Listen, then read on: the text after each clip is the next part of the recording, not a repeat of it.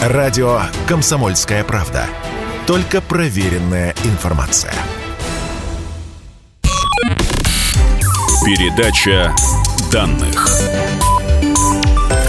Здравствуйте, друзья! В эфире передача данных. У нас а, в гостях сегодня старший научный сотрудник Центра нейроэкономики и когнитивных исследований Института когнитивных нейронаук а, Высшей школы экономики и заместитель директора по научной работе Института высшей нервной деятельности и нейрофизиологии Российской академии наук Ольга Владимировна Мартынова. Ольга Владимировна, здравствуйте, добро пожаловать. Добрый день, спасибо, что позвали, пригласили. Ну, вот мозг – это самый сложный объект во Вселенной, как говорят, самая большая тайна, поэтому я не устаю говорить говорить о нем. И по этому поводу хотела бы задать вот какой вопрос. Как там вообще поживает наука о мозге, насколько мы продвинулись в ее...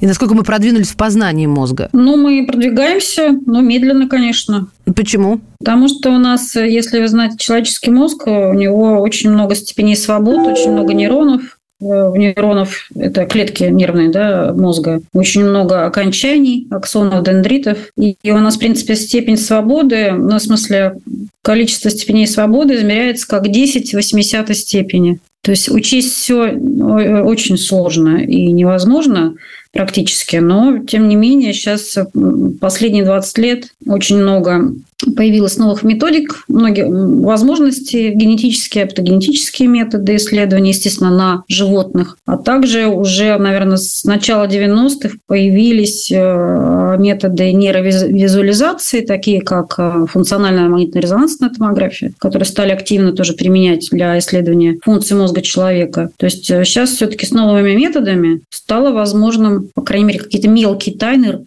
раскрывать. Но вот тайна сознания, она, конечно, еще далека до раскрытия. Хорошо. Я до сознания еще не, не, не добралась. А бывает ну, ли такое, что вот новые факты а, раз и противоречат, и даже ну, друг другу, или даже разрушают старые концепции, а к новым не приводят? Такое случается? Ну вот, например, нейрогенез. Вы слышали, что нервные клетки не восстанавливаются? Ну, это факту... мне бабушка с детства говорила, когда я закатывала да. истерики в пубертате. Так. Уже, в принципе, уже лет там 15-20 ясно и доказано, что есть нейрогенез уже во взрослом состоянии. Это появление новых нервных клеток в гиппокампе. Они появляются, э, растут, но совершенно пока непонятно, куда они встраиваются. И в какую область мозга или... Как они участвуют в результате потом в процессе, вот, например, памяти. Гиппокамп отвечает за память в том числе. Угу. Ну, то есть а, это уже доказано у взрослых, что нервные клетки появляются новые. Отличная новость. Мне кажется, это просто для многих э, сегодня будет с пометкой молнии, хотя вы сказали, что это уже давно произошло. А вообще, все еще открываются какие-то новые ресурсы мозга, о которых мы ранее не знали или не придавали им нужного значения? Вот вы сказали про сознание. Я добавлю даже не сознание, угу. а, допустим, интуиция, озарение. Вот э, это, может быть, казалось раньше каким-то артефактом, а сейчас это стало каким-нибудь базовой составляющей работы мозга. Ну, на самом деле, я не думаю, что это был артефакт. Просто это очень сложно измерить, да, и э, зафиксировать озарение или интуицию человека, если он сам не осознает это, что это было озарение. А изучать это довольно-таки сложно, как сам процесс. Но, естественно, это совершенно естественный процесс э, быстрого понимания, что происходит. Но это, в принципе, вкладывается в теорию о том, что мозг работает на, в режиме предсказания, да, то есть он скорее угадывает, что произойдет, ну, в течение жизненного опыта учится заранее предсказывать, что будет.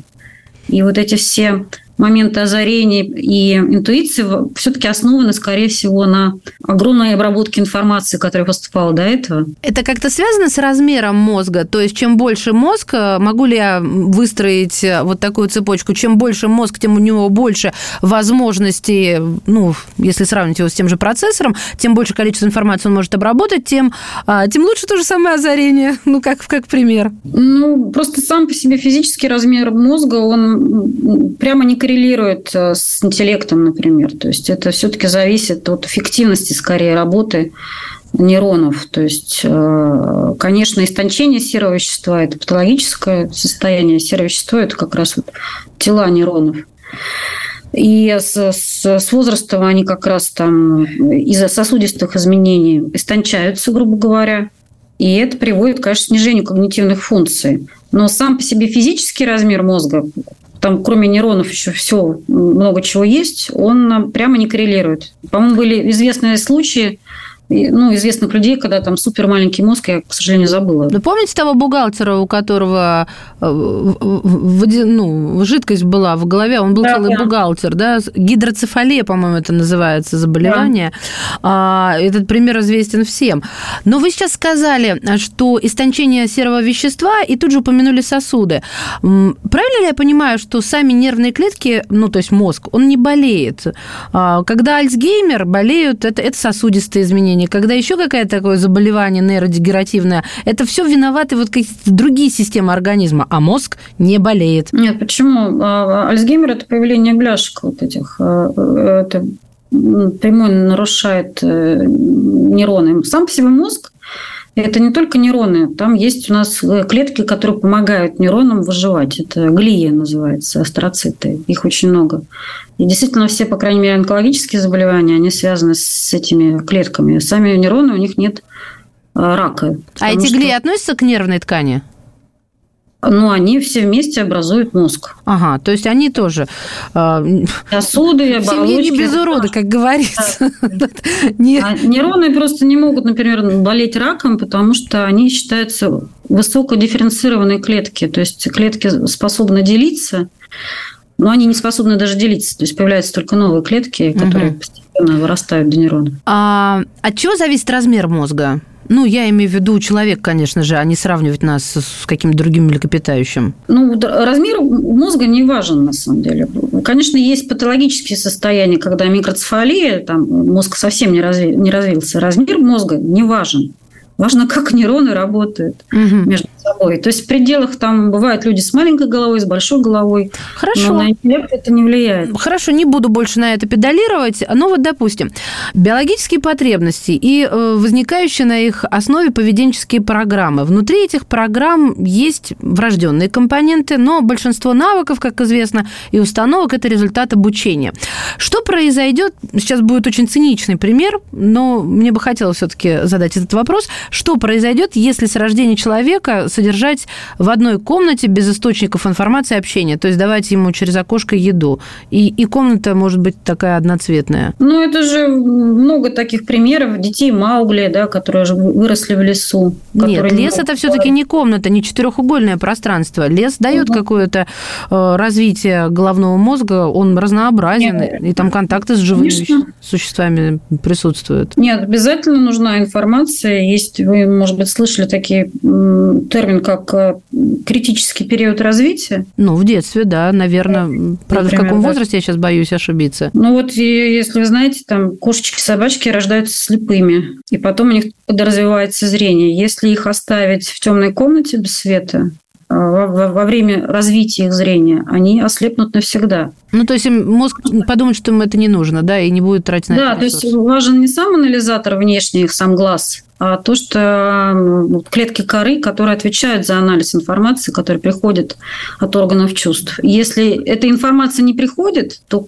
кора не развивается. Но... Поэтому очень важно вот детей, которые глухие, например, как можно раньше ставить им э, слуховой аппарат, иначе они просто не смогут слышать. То есть я хочу продолжить этот пример на котятах и щенках, которые вот вы привели. То есть получается, что если человеческий мозг не будет понимать, что ему необходимо, да, вот после рождения, то и вот дальше я честно говорю, я прихожу в тупик, то что будет? Человек погибнет? Мозг что? Что с ним будет? Ну, если его кормить, он не погибнет. Да, вот. Он, Это мне и мешает. Он не будет развиваться, не будет уметь ни говорить, ни читать. Если там не будет света, может быть, не, не будет видеть. Угу. То, есть он, ну, то есть это будет просто такой живой организм, который функционирует, да. и, и не более. Да, абсолютно. Скажите, пожалуйста, Ольга Владимировна, а секрет продолжительности жизни находится в мозге? Нет, на самом деле не в мозге. У нас есть понятие биологический возраст, и он влияет, э, он не всегда совпадает с хронологическим. То есть есть э, каскады, механизмы старения, молекулярные, которые запускают это старение. Оно не, может быть немножко разное для разных органов, но мозга это тоже касается, к сожалению. Если мы будем говорить о борьбе, допустим, с Альцгеймером или с другим нейродегенеративным а, заболеванием, то верно ли сказать следующее, что если мы воздействуем на какую-то область мозга, то это обязательно влечет за собой воздействие на какой-то орган в организме человека, и поэтому такая очень сложная история и порой тупиковая. Ну, я, честно говоря, вот этот вопрос не очень понимаю. Вы боитесь, если какое-то лекарство воздействует на мозг, то это еще приведет к воздействию на тело? Допустим, или, так, там, или же если опер, опер, оперативным путем, ну или же каким-то таким современным, не, не суперинвазивным, вот это, всякие разные они сейчас бывают. Ну, в принципе, э, неинвазивный, а он особо не должен влиять на состояние всего тела. А, естественно, любая операция или инвазивность, оно, мозг контролирует все, вплоть до дыхания и всего остального. И, естественно, если повреждения сильные, у нас начинаются проблемы с, со всеми остальными а, функциями физиологическими в том числе. Поэтому, конечно, лучше его не трогать. Но в Альцгеймере другая же проблема совсем, поэтому тут его не вырезать и с ним ничего не сделать пока что. А почему до сих пор его не научились лечить? В чем там проблема? Там даже причина до сих пор неизвестна. Там есть несколько теорий. Я боюсь их здесь озвучивать, но, в принципе, до сих пор есть конкурирующие теории. Угу. Почему происходит и как это лечить ну, совершенно Допустим, понятно. хорошо, отложим это на другую полку, потому что mm время у нас ограничено. Мы прервемся буквально на одну минуту и вернемся к этой теме, которую я обозначила сегодня как «Жизнь замечательных мозгов». У нас в гостях нейрофизиолог Ольга Мартынова. Радио «Комсомольская правда». Никаких фейков, только правда. Передача данных.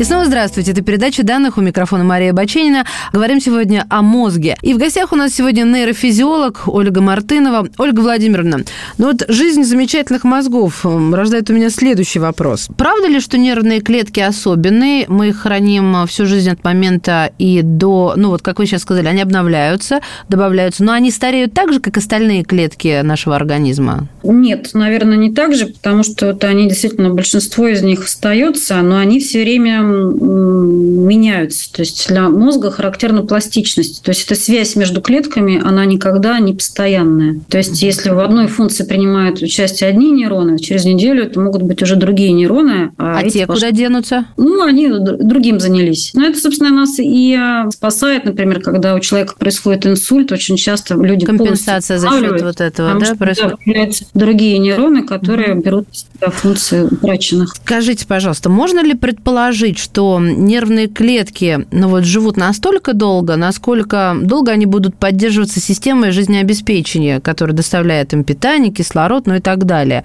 Собственно, а, я, помните, у Беляева голова профессора Доуэля, ну там голова, понятно, говорила, соображала, моргала, это была такая полноценная голова без тела. Я сейчас говорю о конкретном мозге.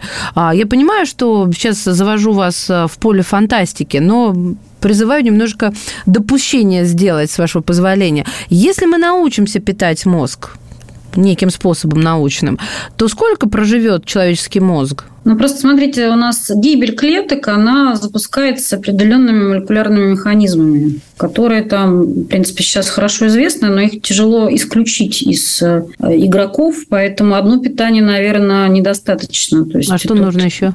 Тут практически мало какие органы могут жить долго, и в том числе вот э, нейронные срезы, они все-таки при хорошем питании живут полгода примерно. Если говорить о какой-то более сложной системе, то тут вообще сложно предсказать. У нас же еще проблема, что мозг, он не любит внешнюю среду, и он окружен гематоэнцефалическим барьером, куда они могут проникнуть. Ну вот я об этом и говорю. Какую-то э, среду я попросила вас допущение это сделать, чтобы мы создали эту среду, что он в безопасности, и все ему хорошо. А средства имеете имеете в виду, это когда мозг распилы делают такие тончайшие вот э, ученые, да, да, да? да? А я имела в виду вот этот целиковый объем. Вот так еще не пробовали? Не, ну там развлекаются люди по-разному, но пока мало успешно. Я скепсис такой слышу в глаголе «развлекается». Зачем это нужно, да, вы хотите сказать? Нет необходимости в этом? Нет, почему? Там даже целое есть это направление про пересадку мозга. Но пока вот действительно проблема в том, что э, вот эти нервные клетки, они действительно не способны на деление, и то есть невозможно их срастить угу, угу. с собой. А, это номер один. Да? В том, что еще у нервных клеток есть такие вот эти отростки, которые называются аксоны. Если перерезать аксон, э, гибнет сама клетка. Они могут быть очень длинные. И это до сих пор проблема повреждения позвоночника что если у вас разрыв произошел этих аксонов внутри позвоночника, до сих пор проблема их восстановить. Сейчас разрабатываются разные технологии, как раз чтобы вернуть подвижность с помощью ну, стимуляции, например. Пока мозг такой, наоборот, один из самых хрупких. И малоизученных можно вот тут через запятую поставить? Орган. Ну, малоизученных его все изучают. Просто я говорю, из-за того, что он самый сложный, он может быть малоизученный, но он еще и самый хрупкий и нежный. А скажите, пожалуйста, вам становится иногда, ну, я так обозначу, тревожно, не обязательно именно это чувство, э, что можем ли мы вообще понять, как на самом деле работает мозг? сможем, вот так правильно, сможем ли мы вообще, в принципе, это понять когда-нибудь? Ну, мне кажется, вот это тоже может быть мое личное мнение абсолютно. Не сможем. Это то же самое, как доказать, что Бог, Бога нет, точнее, наоборот. Угу. Бог есть, может доказать проще. В науке всегда я знаю, что проще с чем-то согласиться, чем доказать, что да. нет. Это касается, наверное, многих областей науки. А достаточно ли у мозга ресурсов? Сейчас все чаще и чаще говорят о том, что нейродегенеративных заболеваний становится меньше, а психологических, психиатрических, депрессивных и вот подобного рода состояний, причем они становятся хроническими, устойчивыми к лечению, приводящими даже к инвалидности, и вот таких вещей становится все больше.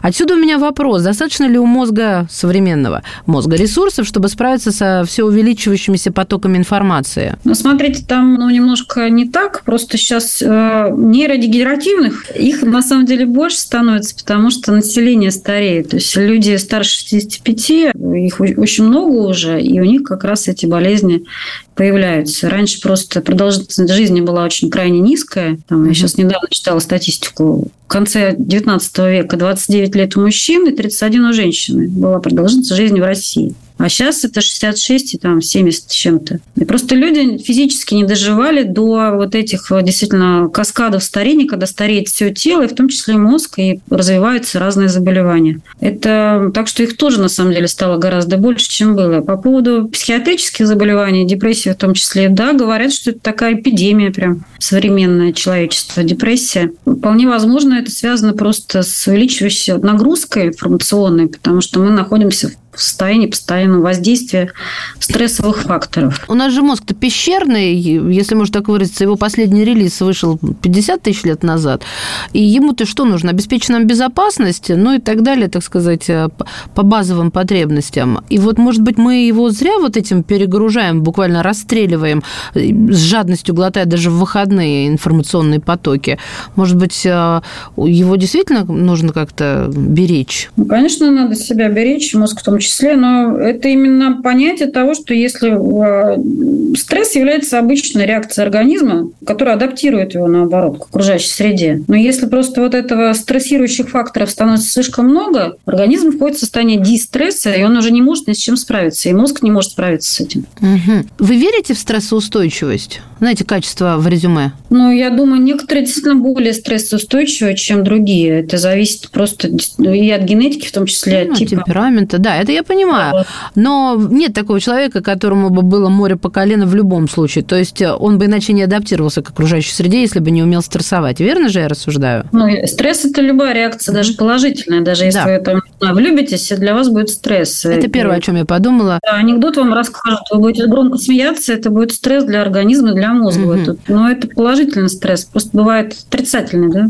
А проводили ли ученые какие-то исследования, которые показывают, что максимально лучше всего или максимально работает на, так сказать, расслабляющий, ну вот стресс, да, и расслабление, на расслабление мозга, нервной системы, то есть то, что сохраняет э, нас вот еще чуть-чуть молодыми, да, они сразу так в эту в яму старости бросают благодаря тому, что мы все больше и больше стрессуем и не можем из этого выбраться. Есть какие-то вещи, которые говорят, ну вот это точно то самое, что помогает э, избавиться от стресса. Ну, я, например, говорю, Допустим, что йоги делают? Они медитируют. Да. Ну, вот сейчас вы видели, популярно стало слово осознанность. То же самое, что медитация. То есть минута осознания, успокоения, наверное, это сейчас одно из таких популярных течений, но не факт, что это доказано как-то научно. Но вот эта проблема об умении переключаться и возможность отследить, когда у нас положительный стресс переходит в негативный, и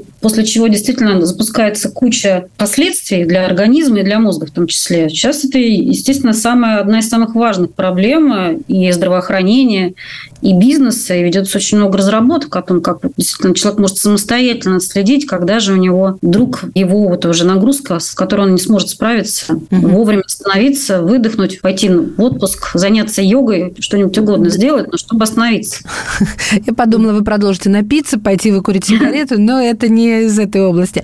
Но, тем не менее, Ольга Владимировна, а вот этот процесс, он обратим? Ну, допустим, человек не сразу это осознал. Мы такие люди, нам нужно время. Чем старше становимся, тем этого времени нужно больше. И вот он приостановился, а процесс уже запущен.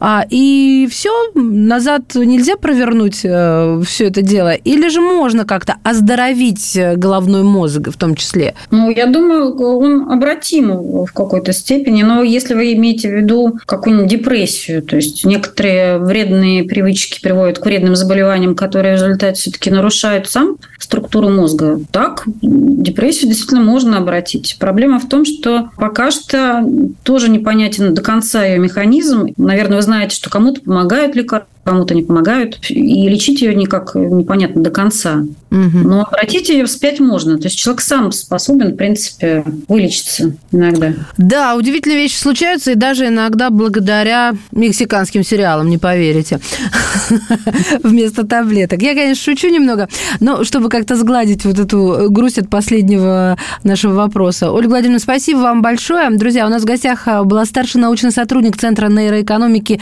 и когнитивных исследований Института когнитивных нейронаук Высшей школы экономики, заместитель директора по научной работе Института высшей нервной деятельности и нейрофизиологии Российской академии наук Ольга Владимировна Мартынова. Спасибо вам большое. Спасибо вам.